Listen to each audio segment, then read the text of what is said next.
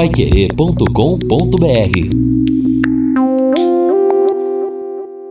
No Jornal da Manhã. Mercado Financeiro. Aumenta em março o número de famílias endividadas.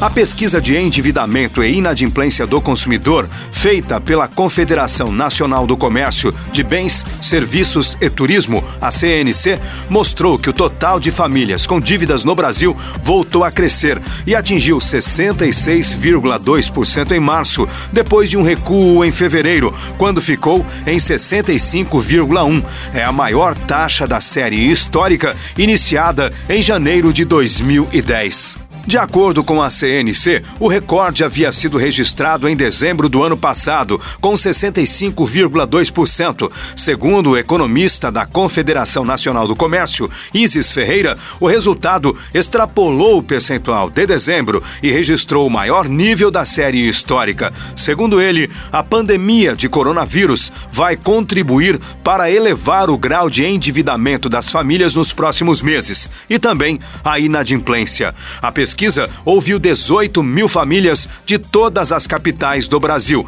entre 20 de fevereiro e 5 de março. O dólar comercial fechou ontem em alta de 1,48% a R$ 5,18, ou 5,182 para a venda. Na última sexta-feira, a moeda também fechou em alta de 2,22% a R$ 5,10 na venda, registrando seis semanas consecutivas de valorização. Neste mês, o dólar acumula alta de 5,51%. Neste ano de 2020, já subiu subiu 29,19%. O Ibovespa, o principal índice da Bolsa Brasileira, terminou a segunda-feira em alta de 1,65%. Na semana passada, a bolsa acumulou alta de 9,48%. A economia deve encolher 9% no segundo trimestre em relação ao primeiro e fechar o ano com retração de 1,8%, caso o período de isolamento social se prolongue por três meses. É o que projeta o IPEA, o Instituto de Pesquisa Econômica Aplicada, no relatório divulgado ontem.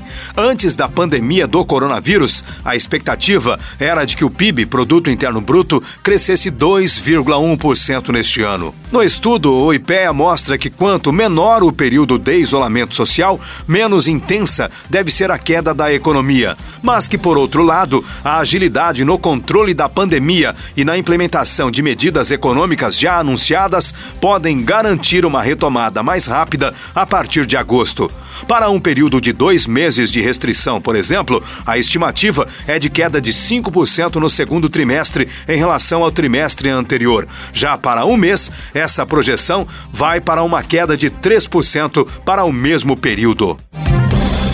O IPE também revisou para baixo a projeção para a inflação oficial de 2020, medida pelo IPCA, o Índice de Preços ao Consumidor Amplo. A expectativa passou da alta de 3,3% para 2,9%, repercutindo a desaceleração econômica em todos os segmentos projetados. No Jornal da Manhã. Mercado Financeiro. Paiquerê.com.br